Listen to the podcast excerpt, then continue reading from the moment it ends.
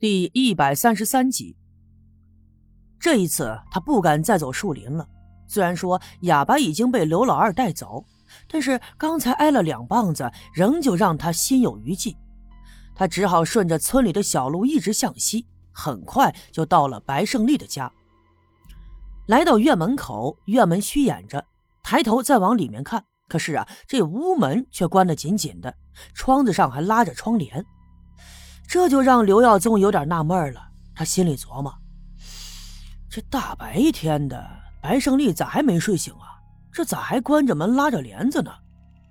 于是他推开院门走了进去，一边往里走，一边还招呼着白胜利：“呃，胜利兄弟，你在家没？哎呦，这都啥时候了还不起来呀？”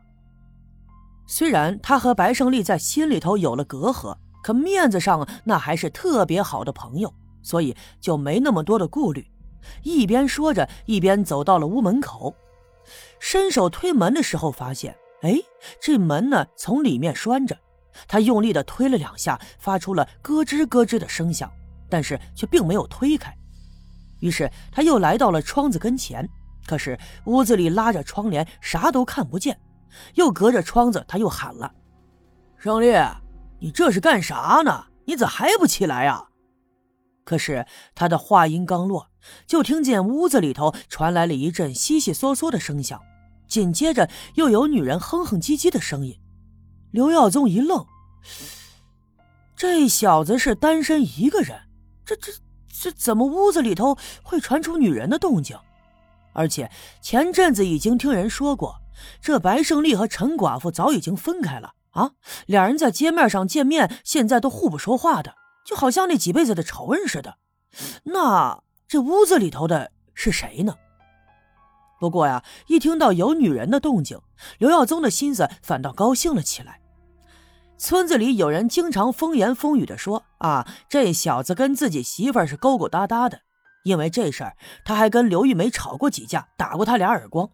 可是呢，刘玉梅却死不承认。现在看来，嘿嘿，那都是瞎说的。白胜利肯定是有别的女人，那肯定就不是刘玉梅了。于是他站在窗子底下，就呵呵的笑了。嘿嘿嘿嘿，哎呀，我说胜利兄弟，你赶紧的吧啊！这大白天的，哪有闲心扯这个蛋呢？哎，赶紧开门，我找你有事儿。哎呦，哎呦呦呦，哎呀呀，哎呦，我这脑袋呀又疼上了。哎，你赶紧的，赶紧的啊！你开门给我上点药啊！他话音刚落，就听见身后传来一阵稀里哗啦的声响。转头一看，白胜利正推着自行车从院门口走进来。这一下子出乎了刘耀宗的意料。哎，不对呀，刚刚明明听见屋子里有人的动静，原以为是这小子和哪个女人在屋里乱搞。可是他怎么从院门口进来了？这时候，白胜利也看到了刘耀宗。他把自行车立在一旁，从车子上就摘下了药箱子，咧开嘴笑着对刘耀宗说：“哎呀，是耀宗大哥，你咋来了？我这刚才给人打针去了，才回来。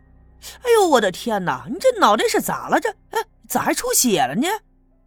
听白胜利这么一说，刘耀宗才伸手往后脑勺上摸了一把，可不是嘛，脑袋上还真出血了。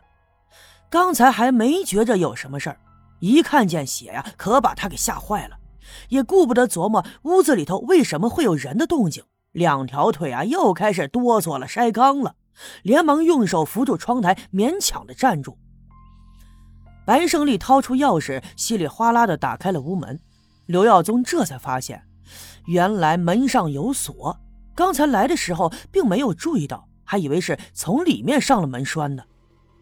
进了屋子以后，刘耀宗回头张望，这屋子里啊空荡荡的，并没有人的影子。炕上胡乱的扔着一床被褥，这倒并不像白胜利平常的风格。哎，你别看白胜利的人不咋地呀，可是平日里还算是干净利索，无论是被褥还是衣服，那都摆放的整整齐齐。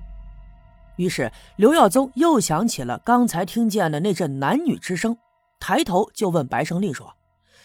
哎，我说胜利兄弟，你这屋子里头还有别人住啊？白胜利听了摇了摇头，啊，没有啊，就我老哥一个啊，哪有别人住了？嗨，得了，你呢，先别说话啊，赶紧坐到炕上，把头低下，我给你把伤口处理处理啊。刘耀宗只好乖乖的把头低下，又顺便的脱掉了上衣，露出了肩膀上的伤口。白胜利看了看，啧啧的说：“哟，你这伤的不轻啊。嗯，不过没啥事儿，我给你擦干净，上点药，嗯，再打个消炎针就好了。哎，我说这个耀宗大哥，你这是咋整的？”刘耀宗叹了口气，就把刚才发生的事儿一五一十的说了一遍。可是啊，白胜利却扑哧一下就笑了。哎呀，我的天！啊哎呀，你说你这是啥命啊啊！那哑巴他三年五年的也不发一回疯，就闹腾这么一回，还让你给赶上了。哎呀，好笑的呀！白胜利手脚麻利，三下五除二的就帮他处理好了伤口。那么刘耀宗就跟他说了想请他到家里吃饭的事儿。白胜利点头答应。也正好带上些药到刘耀宗家呢，顺便给他再打一针。于是刘耀宗穿好了衣服，白胜利背上了药箱，两人重新锁上门，出了屋子。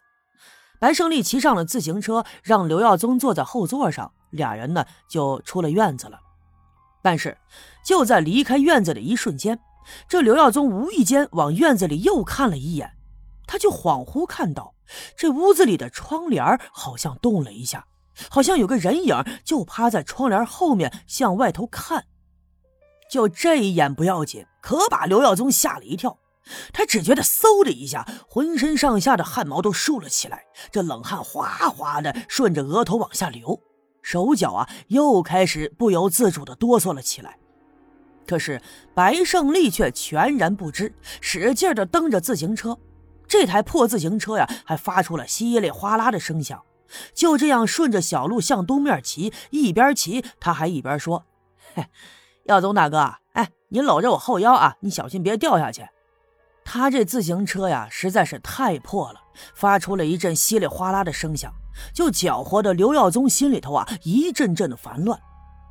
很快到了刘耀宗的家，刘玉梅早已经回来了，并且已经在厨房里做起了饭菜。白色的蒸汽顺着屋门冒了出来，沿着屋檐再往上一翻，就消失不见了。自行车呀，稀里哗啦的刚到门口，刘玉梅就扎着围裙迎了出来。